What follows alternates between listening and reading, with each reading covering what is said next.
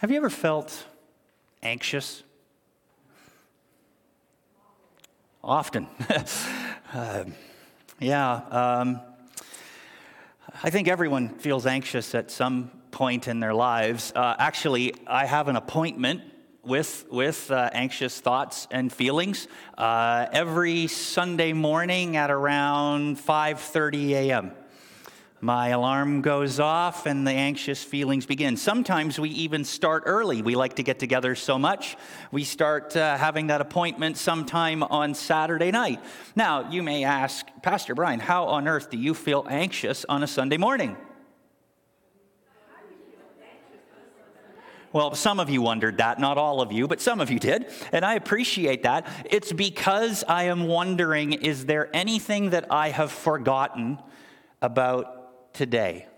Is there anything that I've forgotten to get ready for? Is there anything that I still need to do? Is there something that we could do better? Is someone going to call out sick and say, hey, I can't make it, and we need to juggle everyone from different places to different times? Do I remember what I'm talking about on Sunday?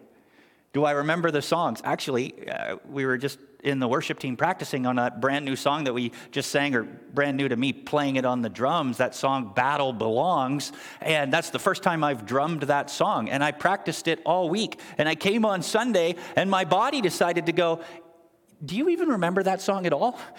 I just didn't know where to hit and what, where and stuff. It was so. Uh, challenging, and I didn't know why that was. And, and just that anxious moment that happens, well, it's a regular appointment with me every Sunday. Is that just me, or does that happen to you as well? You feel anxious? Maybe not on a Sunday.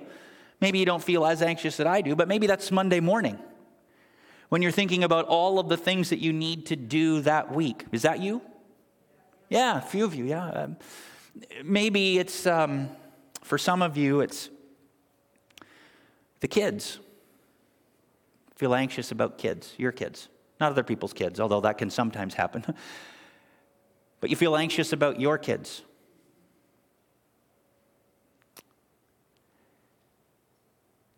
Anxious about relationships.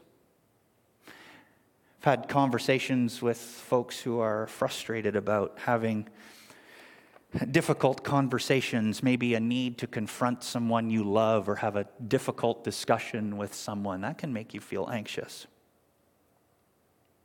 Maybe it's bigger than that. Maybe it's, it's not just a, a low sort of feeling of anxiousness that is underneath the surface, but it's something bigger because you're waiting for that job response. Or you're waiting for that doctor's report to tell you what's happening.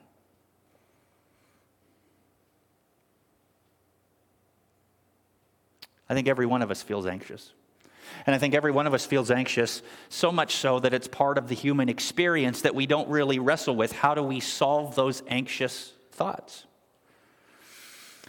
Anxiety, according to the dictionary, is defined as experiencing worry, unease, nervousness, but typically, it's about an imminent event or something that has an uncertain outcome.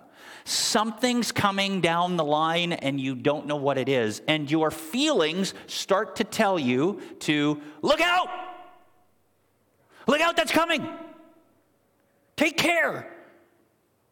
And it starts to create that feeling. It's described, I, I describe it as the look out feeling. Um, something is coming. And that feeling can be hard to overcome. Even for Christians, that feeling can be hard to overcome. But should it be? Should it be something that is hard for us to overcome? We're in the middle of a series called This Is Us, and we've been looking at the core values of who we are as a church. Very first week, two weeks ago, we talked about how at the core of us is Jesus, experiencing him in a way that our denomination calls the fourfold gospel. Jesus as our Savior, but he's more than just our Savior, he's our sanctifier. Jesus is our healer, and Jesus is our coming King. That at the core of life is our relationship with Jesus. And then we talked, started last week to talk about how do we live that out? How do we begin to experience the fourfold gospel reality in our own personal lives? Well, last week we talked about the very first core value that lost people matter to God and He wants them found. That was last week. And the, the challenge of that verse was that lost people are worth our time. And I hope you took some time this week to consider how lost people can have a slice of your time. And our next core value is this prayer is the primary work of the people of God. Why don't we read that together? Let's read that out loud together on the count of three. One, two, three.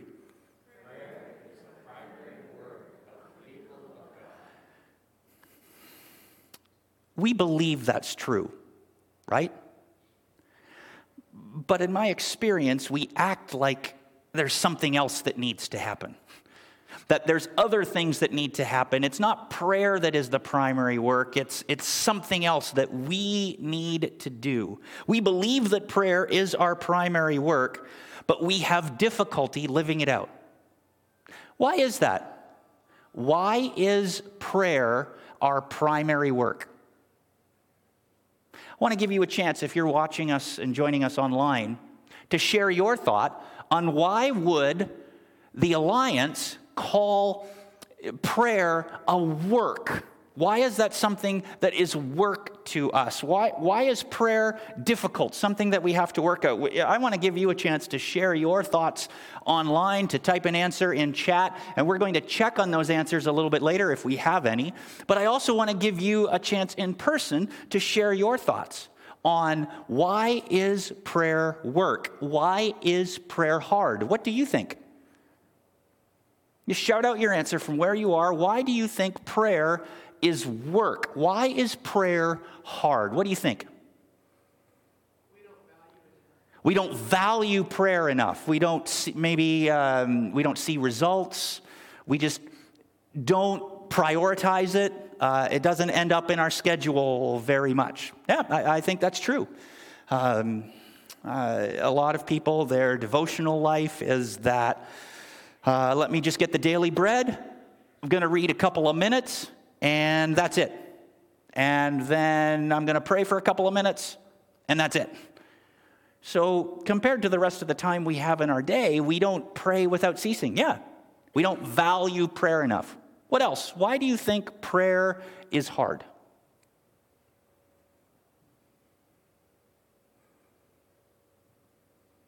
Takes dedication and effort. Takes effort. It takes effort to pray, doesn't it? Not just scheduling a time, but how do you pray? What do you pray for? It's great. What else?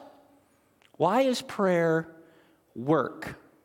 What makes prayer difficult? Sometimes you have to be vulnerable in prayer. So, admitting weakness, challenge, uncertainty, I don't know what to do, that's, that is so apropos. Uh, yeah, um, it, it's the struggle of pride, right? That, wait, I've been a Christian for this long. I'm supposed to have it all together. Why don't I have it all together? Yeah. Why else is prayer hard? Why is prayer work? One more.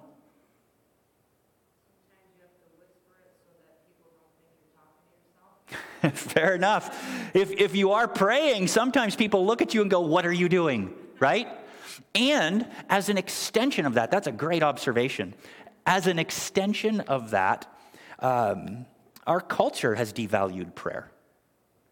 When people say thoughts and prayers to those who are affected by a tragedy, they're laughed at, they're mocked. Because, well, you know, if you did something, you wouldn't need to give them thoughts and prayers. This would have never happened in the first place, right? Of course.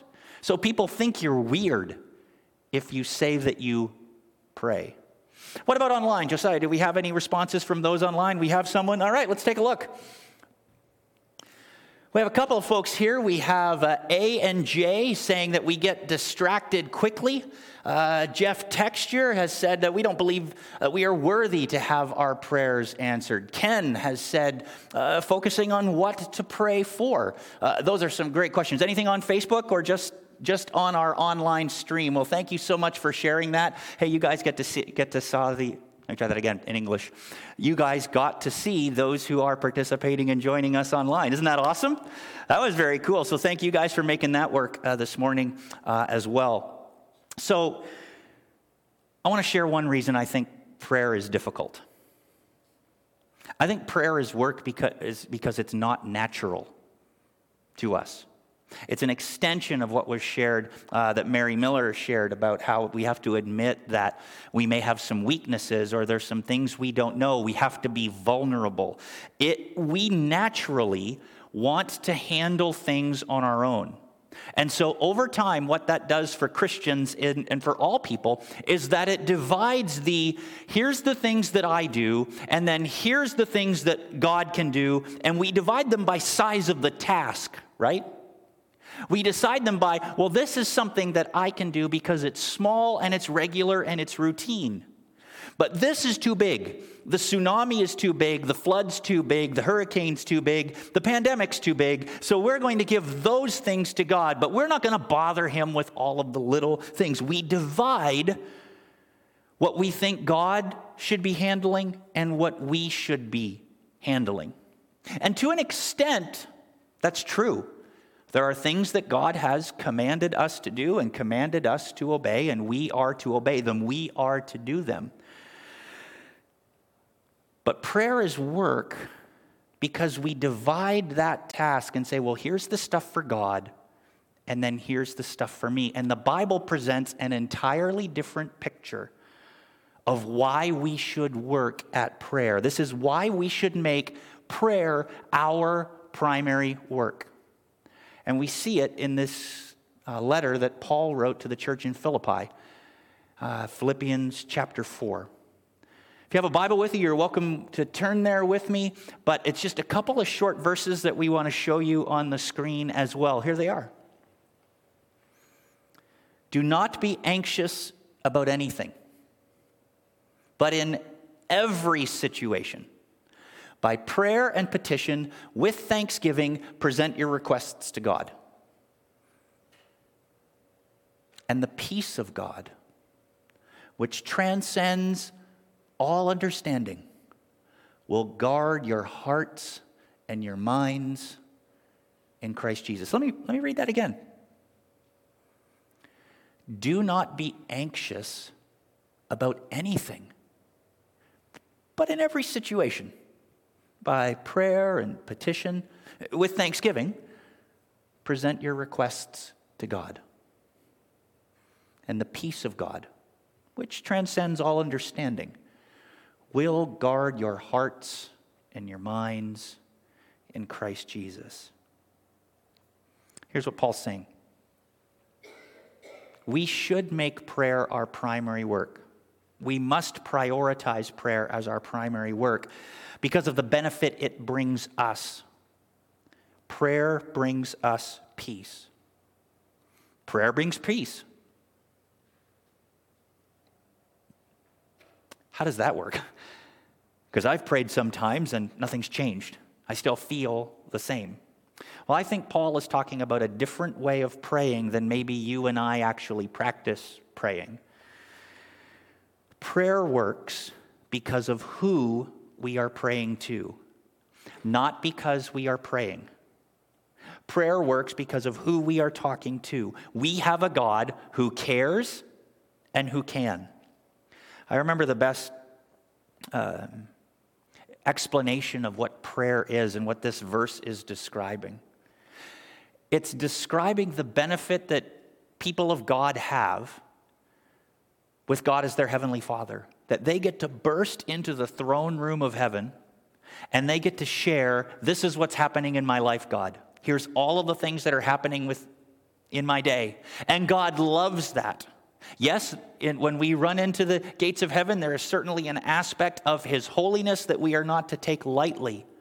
But God loves it when His children phone home and say, Here's what's happening in my life. Here's some things that are going on. I'm not sure of all of the things that are happening here, but I'm presenting these things to you. How many of you have kids? How many of you like it when your kids phone home? Yeah, the exact same number of people. How many of you, when the phone rings and it's your kid, goes, Ugh, them again? Come on. It's terrible. Don't put up your hand. if you put up your hand, someone's elbowing you either close to you or should be close to you. Nobody does that. Nobody doesn't want their kids to phone home. Even if there's, there's a distant relationship, even if it's a broken relationship, they love it when, hey, it's so and so. Maybe they have some news. Maybe something's happening. I love it when, um, you know, Josh, our son, comes home and says, Here's what's going on in my day, and here's what's going on in my life. That's how your Heavenly Father feels about you about the things that are going on in your life, the day that you've been having, the things that you're feeling, the things that you're experiencing. He loves it when you burst into his throne room and say, Dad, you wouldn't believe the day I've had.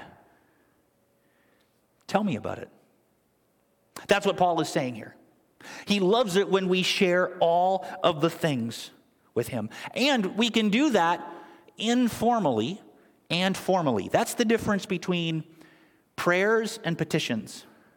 Prayers are the little things, the conversational things that we often do when we're with a group, right?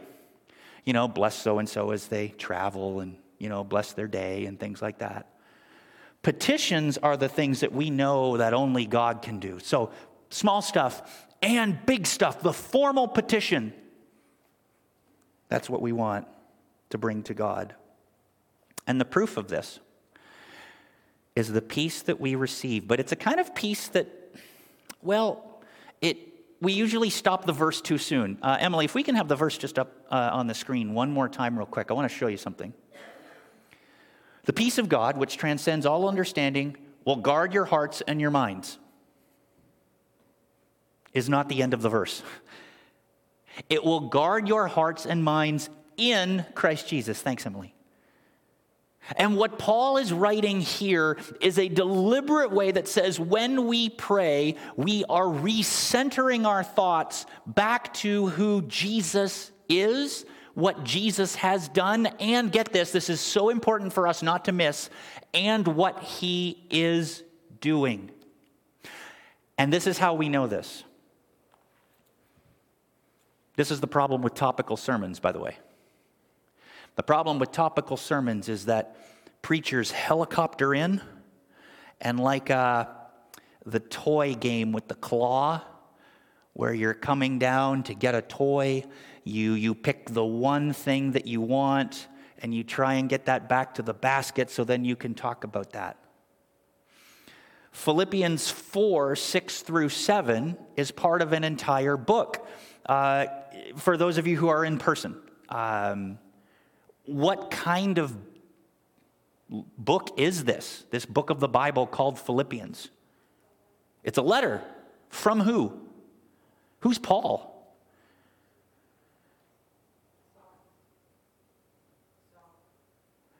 Who is Paul? What's his job? He used well, he used that's his former job. That, his former job was to kill Christians, but what's his current job? He's an apostle. What's an apostle? He's a follower of Christ, but he's more. He's a preacher, absolutely, but what else? What's an apostle? An apostle is someone who has seen the risen Lord, and the risen Lord has given them a specific job to do. That makes them unique among most people. And most scholars today say that a job description that would be close to an apostle would be a church planter someone who's going all around developing churches, developing leaders to lead that churches, then he leaves or she leaves and, she go, and he or she goes to another place and does the same process over again. He's, he's church planting. So he's written a book, he's written a letter to the Philippians. What do we know about them? Uh oh. Didn't know there'd be homework today. no, let me tell you what we know about them. And here's sort of a clue about how to read your Bible. When we read our Bible, it is so helpful not to take slices, but to take an afternoon and read through the whole letter. Just read it. Forget that there are numbers and chapters. Just take the whole letter and read it. And the joy of reading a book like Philippians is that in these verses, you're just starting at the end. You're already done. You've got like a few more thoughts and then it's over. But there's a unified thought. And here's what we know about why Paul would write this Paul did not go to the Hallmark store, grab a card that says, Ooh, that's a good thought. I could include that to the letter to the Philippians because I was really having a problem, you know, finishing the letter. What we know is the reason why Paul would write them is because the things he's encouraging them to do are not happening in their church. So here's what we know from Philippians 1, 2, and 3. This was a church under pressure from cultural differences outside the church and inside the church. There was a Roman emperor, and he felt that he was divine. And people were told, as part of the social contract of belonging to Rome, that you could worship whoever you want, but you had to include worshiping the emperor at the same time. And Christians said, no. There is only one God, and we worship him. There is no politician that is worth our worship.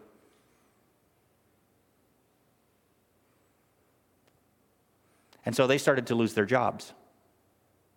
They started to lose their place in the marketplace they started to be shunned in society because they said, We will not worship an emperor. But it was also, this pressure was also coming from inside the church. You had this issue that, um, well, Judaizers were coming. And Judaizers is just a, a, a theological Christian term for those who were coming and saying, Jesus is good, but then you need to apply all of the laws that we were taught from the Old Testament, including the food laws and sacrificial laws and ceremonial laws. You have to adopt all the celebrations that we do as Jews. In other words, in order to be truly Christian, you have to act like a Jewish person. And so they were coming. So there's all this pressure from outside to conform, there's all this pressure from inside to conform. And you know what happens when there's pressure to conform? you start to say, well, what's in it for me? We experience that. Church starts to go through stress. They start to go through challenge. Maybe they shrink in size, or maybe the whole world experiences a pandemic. I don't know. You pick. And all of a sudden, people start thinking, well, wait, what's in this for me? And Paul says, you need to act like Jesus. We get that famous hymn in chapter 2 where we learn that Jesus was in very nature God, but did not consider equality with God something to be grasped, something that he had to earn. He was God. And he gave it all up to become a servant.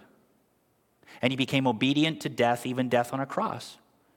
And because of his obedience to the Father, him laying down his life even to death, God raised him from the dead and gave him the name that is above every name, that at the name of Jesus, every knee will bow and every tongue confess that Jesus Christ is Lord to the glory of God the Father. And you see, the church that had been acting was, was encouraged to pursue humility. They were encouraged to do nothing out of selfish ambition or vain conceit and do everything without complaining or arguing. Which meant what? that the Philippian church was not pursuing humility. They were living selfishly. They were doing things out of selfish ambition and vain conceit, and they were doing things with complaining, with arguing. That's why Paul would encourage them to switch. And he used the example of Jesus to say this. And you talk about a guy who understood what it meant to switch sides and switch teams. He would write in the letter that he was a he had all the confidence in the flesh. A Hebrew of Hebrews, a Pharisee, faultless in every way when it came to legalistic righteousness. But he changed teams because he personally knew that Jesus was better. So much so that he wrote this truth in Philippians chapter 1, verse 6, right off the top of the letter. He says, I'm being thankful to God for all of you, being confident of this, that he who began a good work in you will carry it on to completion until the day of Christ Jesus. Let's read that together. Three, two, one.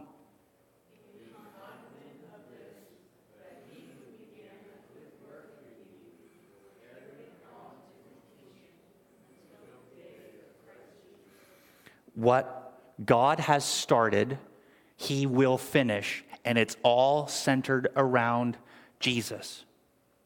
God is writing a story, and He has put you at a particular part in that story, and that story's not done yet. So here's what prayer does.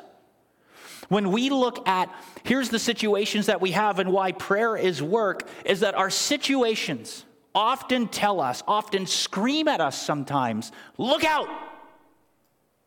And what prayer does is changes that from look out to look up. Prayer changes us, moves us from look out to look up. That's what God is doing. In a, in a strange way, this is like um, hearing the phrase, oh, just wait till your father gets home, right?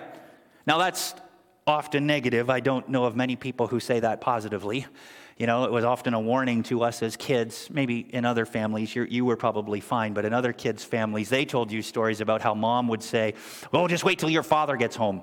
Uh, in, in my family, uh, I grew up without a dad, and my mom was both mom and dad. And so my grandmother would often say, Just wait till your mother gets home. And that put more fear in me than just wait till your father gets home. For Christians, what prayer does is remind us just wait till our Father comes home. Just wait. Not the end of the story. The situation that we're in is not the end of the story. The pandemic that we're in is not the end of the story. The challenges that our church is facing is not the end of the story. And prayer moves us from focusing on the, the circumstance to look out to look up.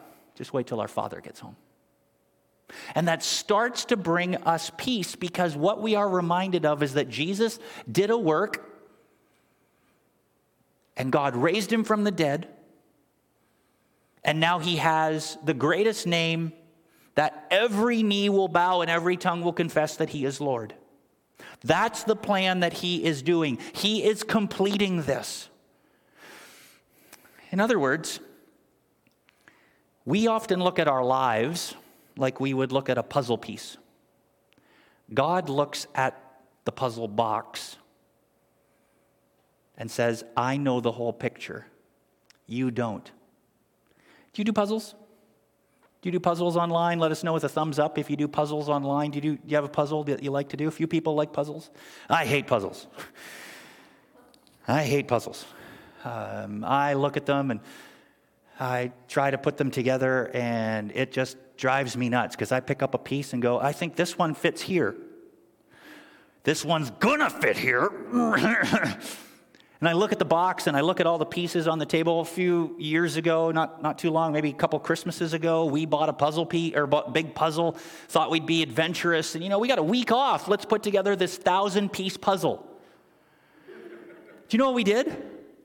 We just had a table with scattered pieces everywhere, with sort of a frame lying around that we just look at and feel depressed every time we saw it. Until what we did was we took all of the pieces, we just put it back in the box and said, whoop, there it goes.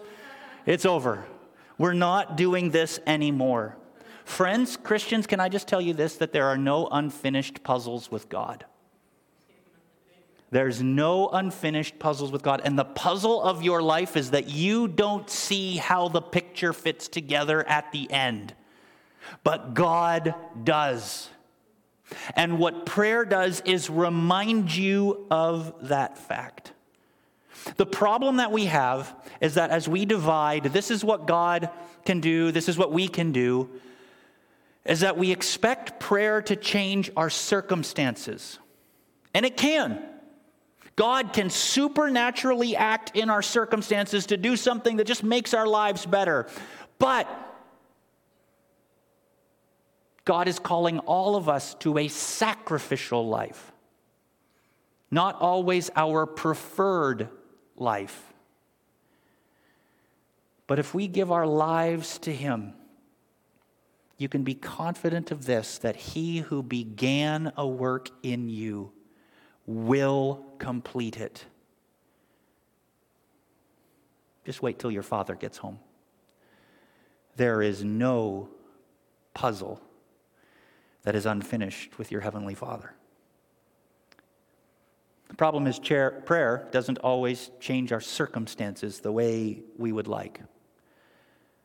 What prayer does is change our perspective of our circumstance and gives us hope in the middle of our circumstances. And this is in no way making light of those who struggle with anxiety. All of us experience anxious thoughts. Not all of us experience full blown anxiety. And it's interesting to me that Paul would actually continue. We don't have the verses for you intentionally, but it's interesting to me that Paul would go on and just start saying other things like, whatever is true and right and noble, think about these things. Sometimes that's hard. And your circumstances, they're difficult to wrap your mind around the fact that God can use this circumstance, that there's no unfinished puzzle with Him because your brain won't let you.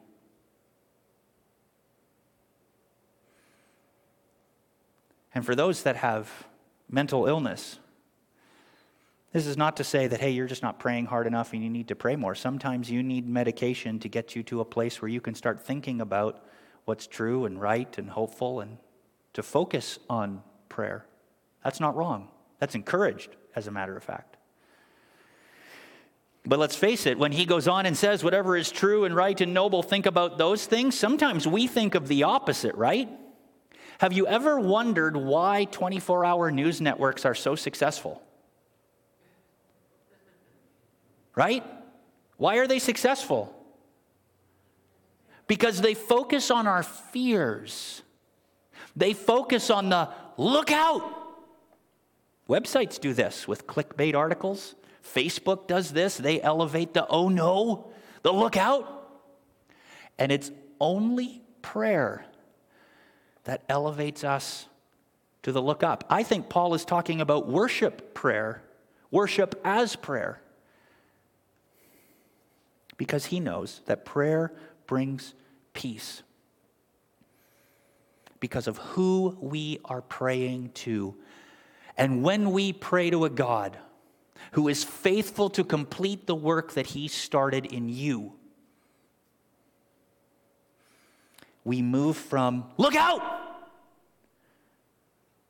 to look up.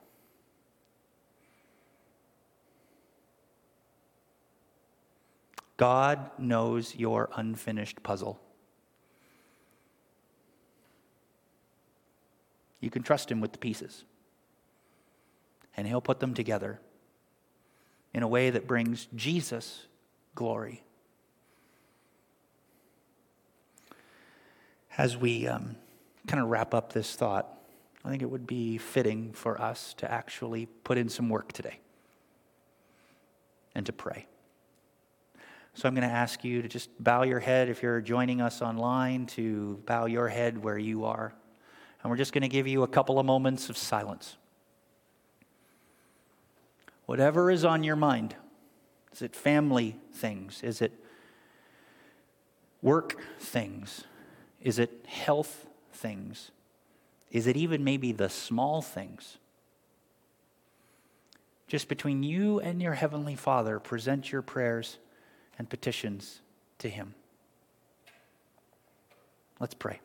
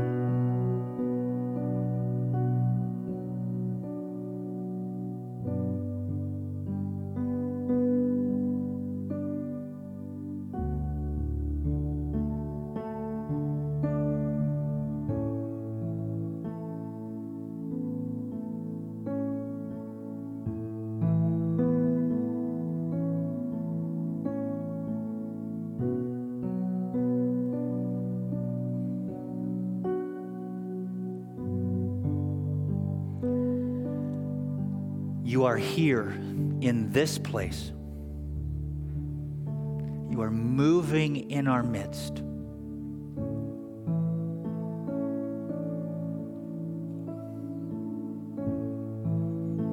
Lord, the things that we have lifted up to you, our prayers and our petitions, are the things that we are going through in our days and in our lives. We confess that we do not know how the puzzle fits together, but we trust that you do.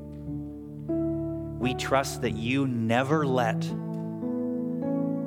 an unfinished puzzle go unfinished.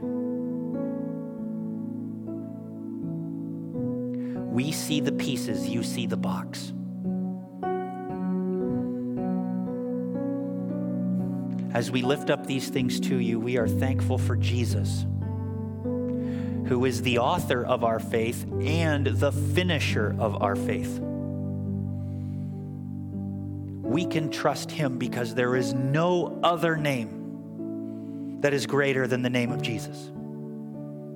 It is at his name that every knee will bow and every tongue will confess that He is Lord to your glory.